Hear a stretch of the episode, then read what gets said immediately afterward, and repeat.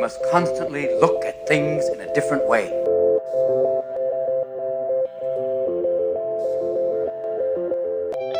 The Healthcare Education Transformation Podcast was created by two physical therapists out of the desire to learn more about the different educational roles in physical therapy and healthcare, and how healthcare education works by talking with educational leaders and people with different perspectives within physical therapy and across interdisciplinary lines on how education can be improved to disrupt the status quo of healthcare education.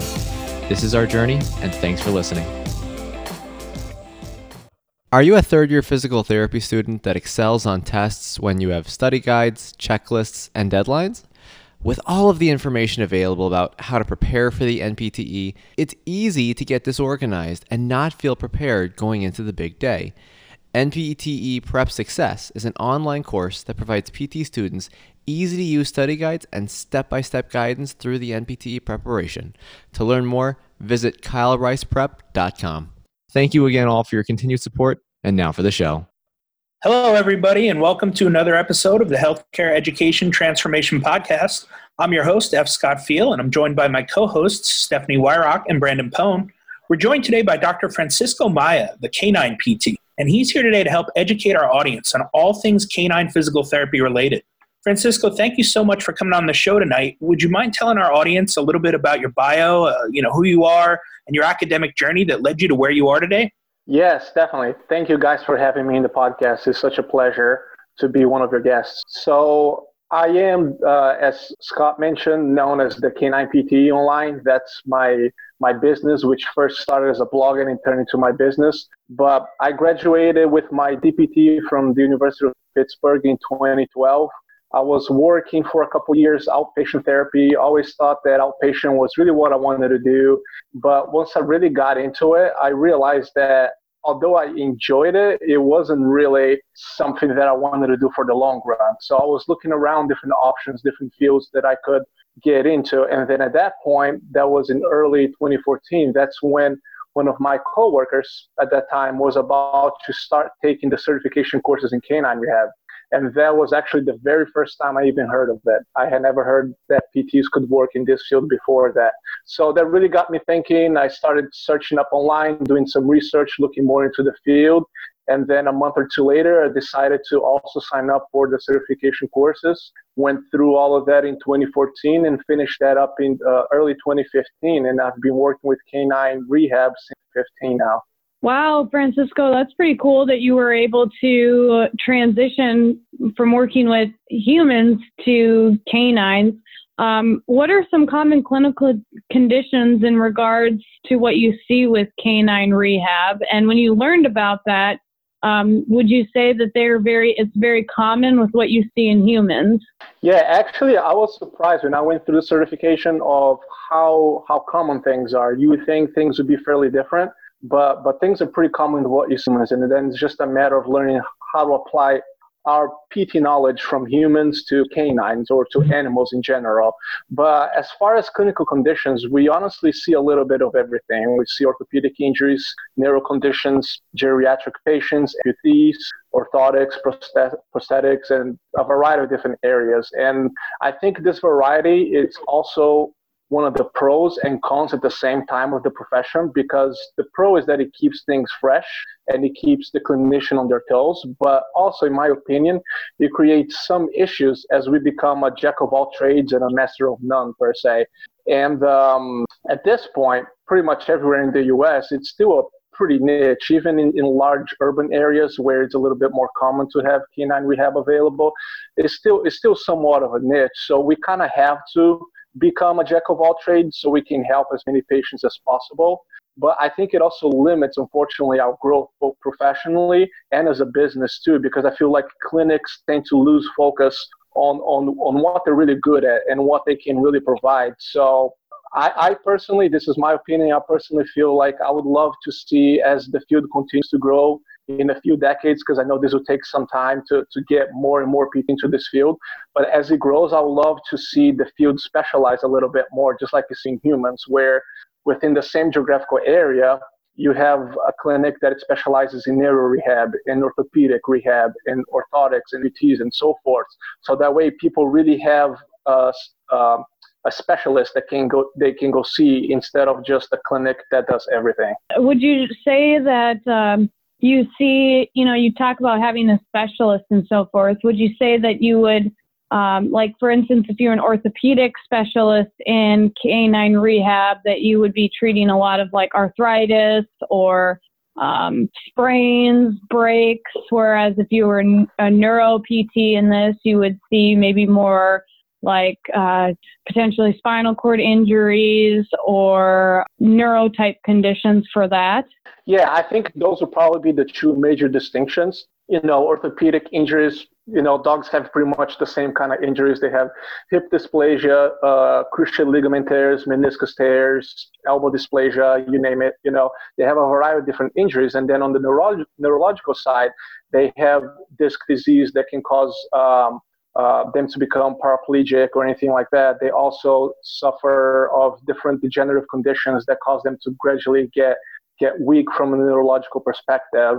And I feel like it would be nice to have clinics and specialists that focus just on those specific fields, even though we now understand that there is uh, some overlap too, right? Especially when we're talking about geriatrics. You know, people are going to be seeing geriatric patients and they're going to have some orthopedic injuries, but they're also going to have some some degenerative condition going on. So there's always going to be a little bit of overlap. But I feel like for this field to truly grow, I feel like we need to become more specialized. And I know I'm jumping ahead a little bit because right now it's still a niche and we do need to be able to reach out to to the pet population that it's out there that it's still in need of rehab. So I don't think we need to get specialized right now, but it is something that I see down the road as more and more PTs getting into it, that there's going to be a need for, even within the, the same clinic. So it doesn't have to be a separate clinic, but it can even be the same clinic where okay, you're going to see this therapist because this therapist really specializes on this area, or you're going to see that other therapist because that therapist is really good with neurological disease. So that's where I think the field needs to go in the long run.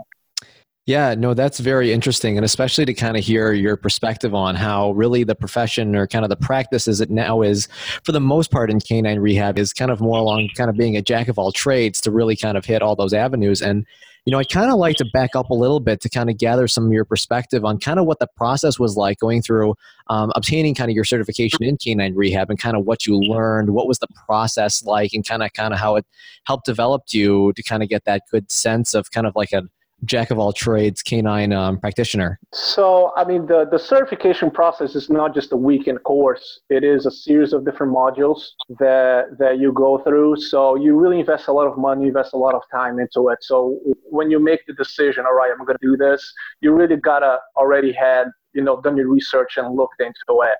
And um, and as I was doing the research back in 2014, I, I was kind of disappointed because I was trying to look up stuff on Google and I wasn't coming up with much at all, actually, because all, all I was finding was the website for the two different places that you can get certified.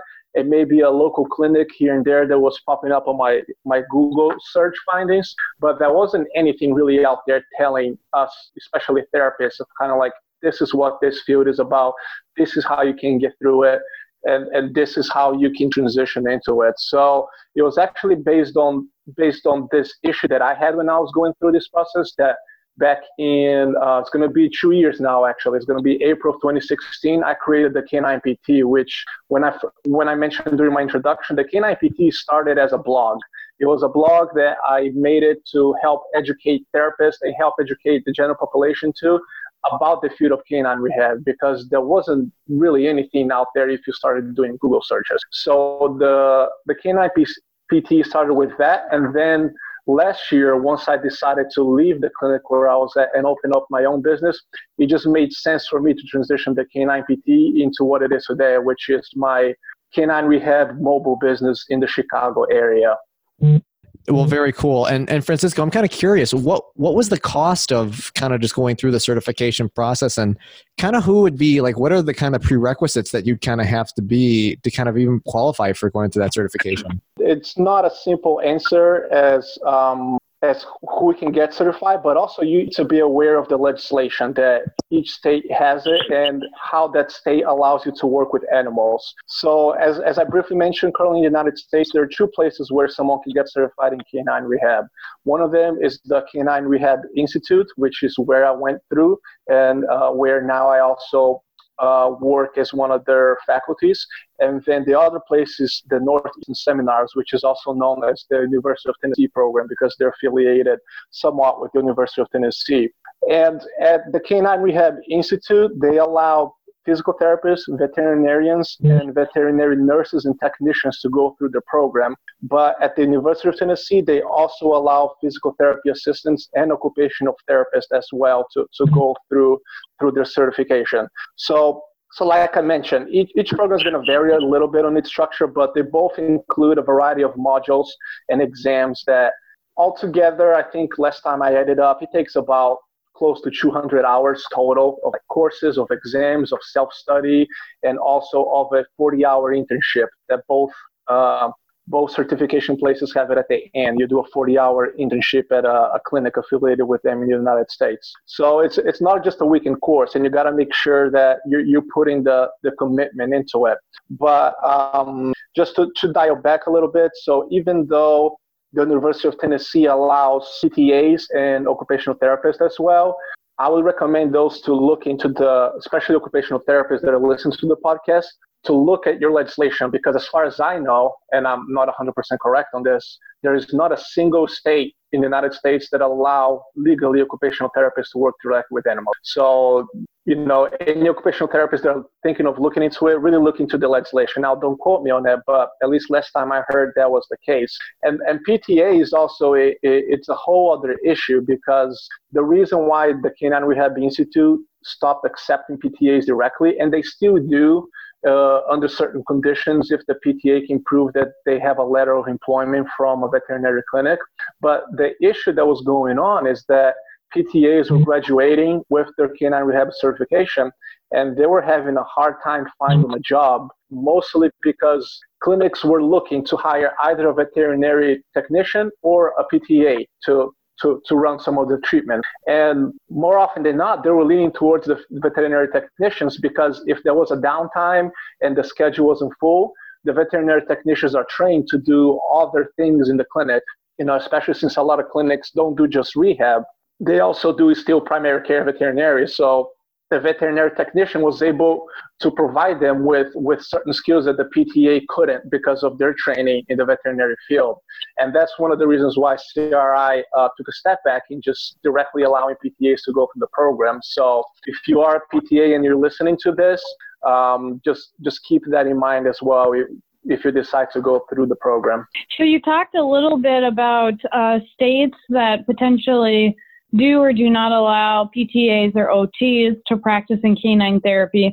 Can you tell our audience about some of the states that are currently canine therapy friendly as far as legislation goes?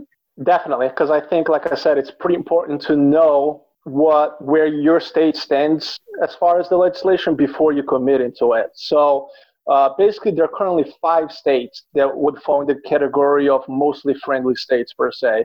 And those are Nevada and Nebraska, who have changed the language through the veterinary board to allow PTs to work in the field, and also Colorado, New Hampshire, and Utah that actually have changed the wording in the Physical Therapy Practice Act in those states. Um, on the other hand, you have some states like New York and Texas that it makes super hard for PTs to, to work in this field, especially New York. I would probably say New York gets the award for worst one because for you in the state of New York to even touch an animal as a patient, you have to be either a veterinarian or a veterinary technician or nurse. There is no there's no in between over there. You have to be one of those two things. So um, so PTs have have a really hard time in New York.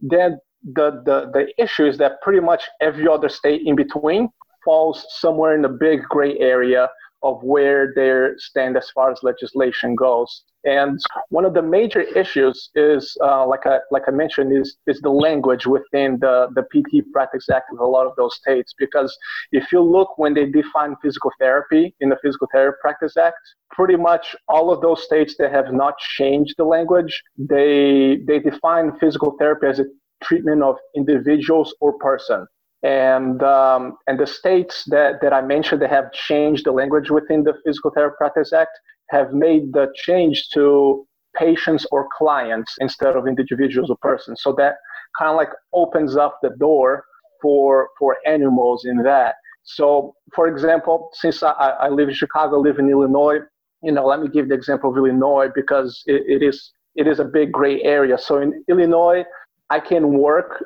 with animals under the referral uh, of a primary care veterinarian based on an amendment that was within the Veterinary Practice Act that allows other licensed professionals to work under their supervision or under their referral.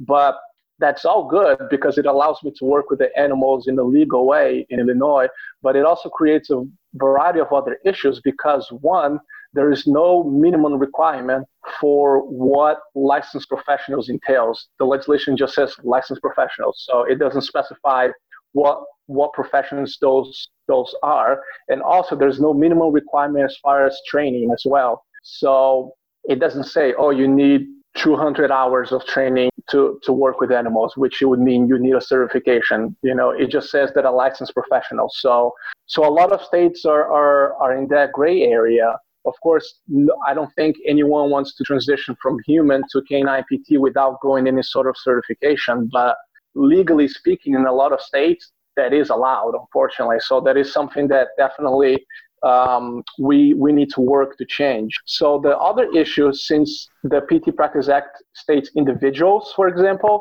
um, I cannot get any continuing education credit for a course in canine rehab because the PT doesn't we're, we're not allowed to treat you know with with it doesn't define physical therapy as treating a client or a patient or an, an individual. So, and it also creates an issue regarding liability insurance too sometimes. So that's why it's important if you're working in the field to, to make sure that you're talking with whatever um, medical malpractice insurance you have to make sure that they're covering what what you're covering. So for, for states like Illinois, the, the first step it's, would be to change the wording to client or patient and then work with the veterinary board so we can together create a minimum set of requirements that someone has to go through to be qualified to work in the field. Yeah, so Francisco, in the meantime, let's say you are a physical therapist and you get your CCRT and you're in a state that's not exactly, you know, canine therapy friendly what are some tips or some pointers you have uh, for a physical therapist who's interested in still practicing in a state, maybe like Illinois, like where you're at,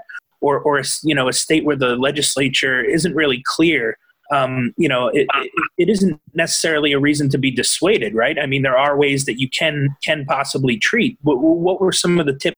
So yes, you can definitely treat because there are different therapists that are treating in a variety of those states, but it, it, it creates a little bit of a word wordplay because you, you cannot call what you do as physical therapy. You can call yourself a physical therapist, of course, because you're still a licensed physical therapist, but you cannot call what you do physical therapy. So you need to call what you do rehab or rehabilitation or or whatever it may be. So it creates a little bit of the, the play game. Um, but in the other hand, even in states where where things are a little bit more clear, since the term physical therapy is a protected term in all 50 states, if a veterinary clinic does not have a physical therapist on staff, they cannot advertise themselves as providing canine physical therapy. They can only say that they do canine rehab or canine rehabilitation. So I think a lot of confusion within the general public because the general public don't know. They just see a clinic advertising as doing canine rehab and they're like, okay, I'm taking my dog for rehab, but they don't know the level of education or who, whoever is, is giving the treatment to their pet. You know, it can vary from someone with a doctorate degree in physical therapy or someone with a doctorate degree in veterinary medicine, all the way to a veterinary technician, which I don't even know, to be quite honest, the, the difference in different like license, register, veterinary tax and everything, because that, that's a whole issue within the veterinary professional. But you can be in a lot of states a veterinary technician without even going through an accredited program. You can do what they call in-house training, where the clinic that you work at trains you to be a vet tech without actually going to school to be one. And I know that's a big issue within the veterinary community community, and they're trying to address that. And that, and now there is even a initiative to make sure that people who have the training are called veterinary nurses, so that way there's some uh, distinguishment between who has formal training and who doesn't. But the general public doesn't know, and when the general public sees canine rehab, they a lot of times have no idea of who is providing the treatment to their pet. Um, but for for those of you that are listening and you're like, oh, my state, you know, it's it's not a good state to to practice or anything like that. Um, I would say, you know, use this as a way to get even more involved. You know, I think most listeners, to be quite honest, are finding themselves in this scenario if they're listening to this podcast and they're looking into it. And uh, what I would recommend is to to go ahead and get involved and help us make the changes that need to be done to advance this profession. So you can you can do so by joining for example, the animal rehab special interest group within the APTA. And, and by joining, I mean, don't just join it. I mean, really get involved with it and, and, and be a part of it and know what's going on and attend your local chapter meetings too and talk to them about how some of those changes I mentioned within the legislation, even just a simple word here and there can make a huge difference in open up the doors for other PTs to, to join the field. And as we know, you know, based on the, um, based on issues like direct access and dry needling and everything that you know the physical therapy profession has been been fighting for a while in different states. We know the legislation takes a long time to to, to change, but that all needs to start somewhere. And I'll encourage those people that are mm-hmm. interested in it that y- you could be that someone. You could be that person who's going to start driving that change in your state. Yeah, Francisco, I think that's actually a perfect segue kind of to my next question here. You know, with you being a member of the Animal Rehabilitation Special Interest Group, do you think you can kind of tell our audience about what kind of things are they doing specifically to help advocate or So the Animal Rehab Special Interest Group is a part of the orthopedic section of the APTA. So any orthopedic section member can join the SIG at no additional charge. So, especially, I know when I was a student, I joined like every SIG I could because it was so cheap to join as a student. So, if you're already a Northwell member and you think you might be interested in animal rehab, just go ahead and join it and find out more about it. But you know, like, like I mentioned, the SIG helps with a lot of different issues in the profession. They they are you know pretty much the the only government body that is representative you know directly by PTs with the profession. So if, if we want physical therapists to get more involved, if you want legislation to start tipping in our favor, instead of physical therapists getting pushed away by legislation, joining the SIG is it's, it's vital for, for anyone that wants to help the profession. Um, so they so they do so they do legislation, but they also do a variety of other projects too. So for example, they started this last year where they're hosting um, a weekend course as an introduction to canine rehab. And it's not really a certification or anything like that, but it's it's it's more of a, a, a taster for, for PTs and uh, SPTs who are kind of like on the fence about it and really not sure. This is a, a two day course where, where you can go very affordable price, especially if you're a member, if you're a student, and uh, and it gives you a, a, a two-day intro of what the field really is, and it's taught by some of the top PTs that have been working in this field for a long time. So, you know, if you're a Northwell member, you probably saw some emails about it because I think the goal is to offer these courses a couple times a year on different areas of the country. So right now it's on the West Coast. Last year they were in Colorado. So you know, we're looking at maybe places around more the Midwest or East Coast, some easier for people on this side of the country. So, you know, they do a variety of different things to try to help advance the profession. And then also, for example, the SIG has a lecture at every combined section meeting that actually last month in New Orleans, we had record attendance, which was amazing. We had an estimated 450 attendees at a lecture mind you, at 8, 8 a.m. on a Saturday. So it wasn't it wasn't prime time slot. It was 8 a.m. on a Saturday in New Orleans. So for, for us to get a, a field room that actually they had to open uh, uh, uh, overflown room where people were watching the lecture on a screen monitor in a separate room. That was pretty amazing. So it just showed to us like how much interest there is, especially from from students and from young PTs in this field. So we just really need to get more and more people involved so that way we can we can start driving more PTs into this field and start to, to shape the profession how it should be shaped. Yeah, no, that's really good, Francisco. And you know, I'm going to back up a little bit and kind of go and kind of ask a question about the um, the advocacy route here, just a little bit. So I know you said that you know there are efforts that kind of need to be done um, nationally and state-wise to kind of help improve the ability, you know, to kind of help make more states canine rehab friendly states. I'm curious, just because because I'm really curious to hear what your thoughts are. Are there any states in particular that are kind of really serving as a really good example in pushing that advocacy forward? And and if so what are the things that you've noticed that they've done to be ultimately more successful? Um, so I've got more involved with the legislation just within the last year or so. So uh, uh, I don't know much of the background stories leading up to that, but I do know that we use Colorado as a role model of what we, the legislation needs to look at. Which uh, my understanding is that Colorado, they I know that they changed the legislation, like I said, to from individuals to clients and patients. So that open up um, for, for PTs to really get into this field. But they also set up a minimum set of, set of requirements that a physical therapist needs to go through to be able to work in this field. And I believe, if I'm not wrong, you even need to hold a separate license besides a physical therapy license, like an animal physical therapist license too. So they make sure that people are qualified to do their job, which it, it, can be, you know, it can be a little bit of a pain to hold a separate license and you probably have to pay a separate fee and everything. But I, I think a lot of times that's needed eh, because, like I said, we need to make sure that the professionals who are giving the treatment to the pets are actually qualified to do so.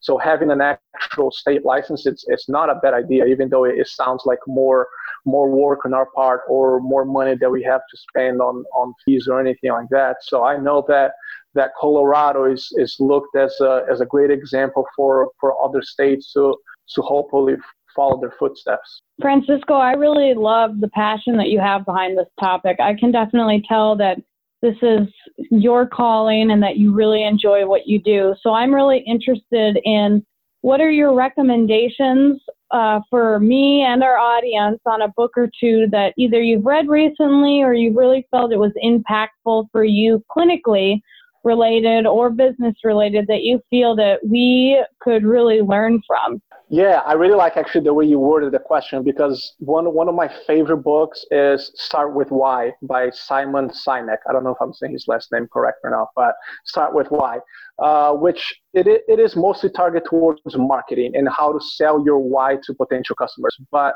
but what I took from it was when I read it through, it was actually a lot more than just marketing. And, and maybe the reason why I took more than marketing was because I, I read that book last year when I was going through a lot of changes uh, personally and professionally while I was working and opening up my business. So, so I think I took it not only as a marketing, but as a whole life lesson of we each need to find our why within our life. So because I mean, open, open up a business was has been the hardest and most rewarding thing I have ever done at the same time. It's it's a lot of time, it's a lot of work, and if you don't have a passion for for what you're trying to do when it comes to open up your own business, it, it is going to fail. There is no doubt about that that it is going to fail. So I challenge every therapist out there it can be a student, it can be a new grad, it can be someone with 20 or 30 years of experience to, to truly find your why within physical therapy or whatever other therapy. I know there are not just physical therapists that listen to it, but I say physical therapy because that's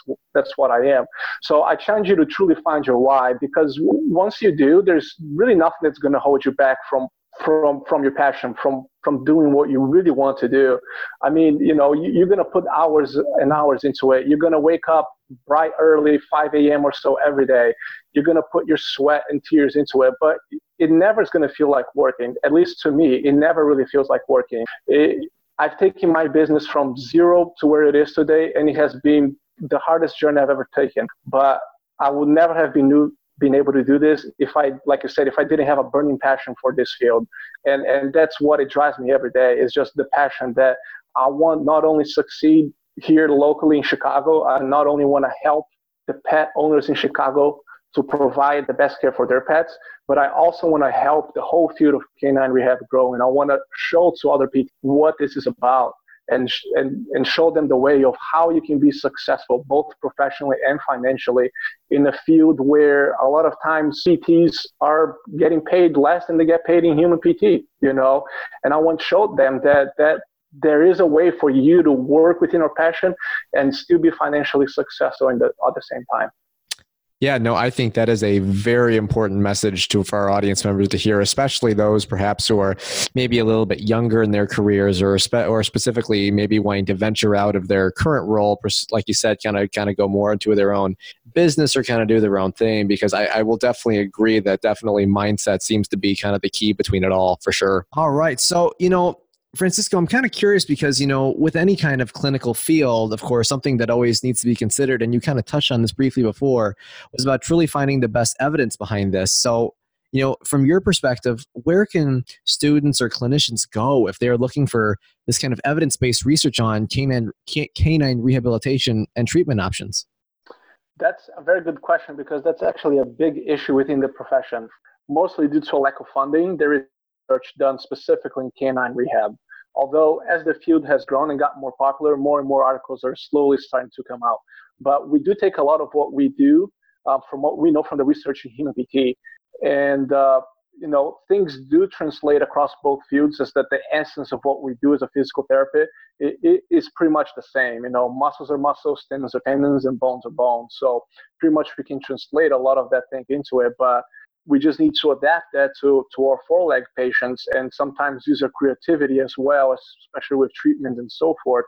But it would definitely be nice as as a need, I feel like for, for the field to grow is we start to to doing our own research of, of the different treatments, the different modalities, the different conditions that we see so so we can better tailor that to our patients instead of being adapting so much of what we do from humans. You talk a lot, Francisco, about you know, applying what we know about humans to canines. I'm wondering if this is something that we that physical therapists could apply towards other animals besides uh, besides canines. What are your thoughts on that? Yeah, so I work with canines. That's why I say canines, and, and both certifications are called canines, but but the knowledge do translate to some other species. Um, I know some therapists that that do some work with cats. Um, there was uh, an article I saw recently online being shared of uh, of uh, animal physical therapist that went to the zoo.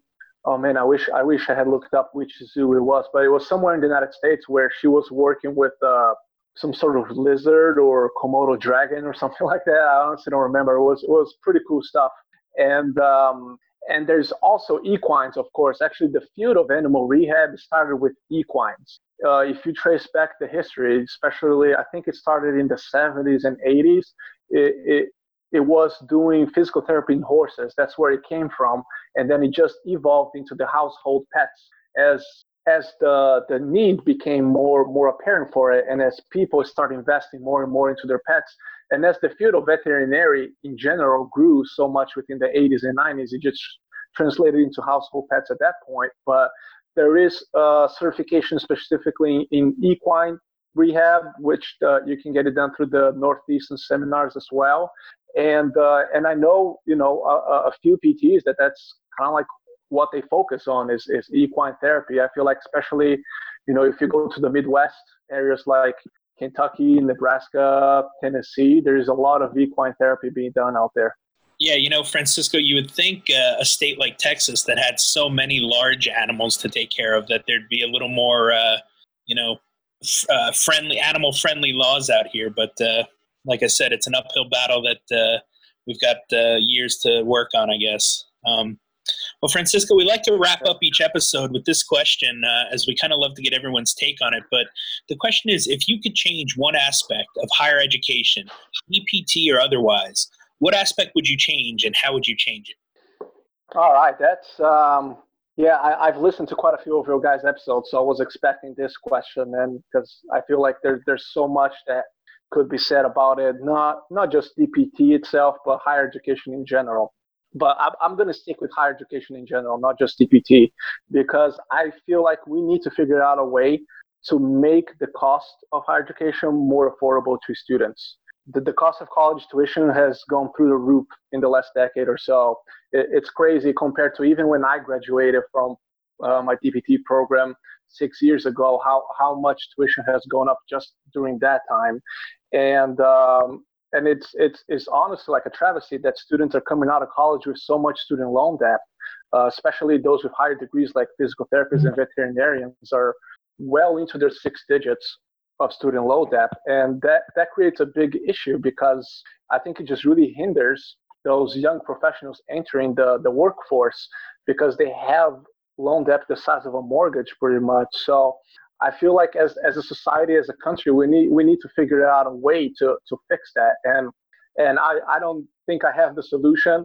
Um, I don't think that that you know necessarily like completely free college is what we need like like some countries but i just think we need to make somehow more affordable so so we're getting our investment we're making sure that we put in our work because we know we're investing our our time and money into it but at the same time it doesn't hinder the young the young professionals when they're entering the workforce yeah, no, for sure, Francisco. And to be honest, that is actually the number one answer that most people have given on the show, with cost being number one. You know, I, I definitely agree, and I know that's a big, big, big cat to tackle. No pun intended on that one. But uh, you know, you know, and I don't know the answer to that one as well. But I like with some of the current programs, at least from the PT standpoint, like Baylor and South College, what they're trying to do to really try to make it more cost affordable to the students. So I think that's at least a step in the right direction. And you know, first and foremost, man, thanks for your time and for chatting with us this evening about all these kind of issues and stuff related to kind of canine and animal rehab as i definitely learned quite about a, quite a lot of new stuff that i really didn't learn before and i thank you for that and i'm sure our audience will too um, you know but for our audience who perhaps wants to reach out to you or kind of find out more about you uh, where can people find you online and on social media if they got a follow-up yeah, thanks, guys, for, so much for having me. Um, and I, I, hope I accomplished my goal, which was not only talk about canine rehab, but but talk a little bit of the the legislation and, and where we stand as a whole profession, because I think it's important anyone that's considering to enter the profession to to know that ahead of time. So hopefully we got that point across.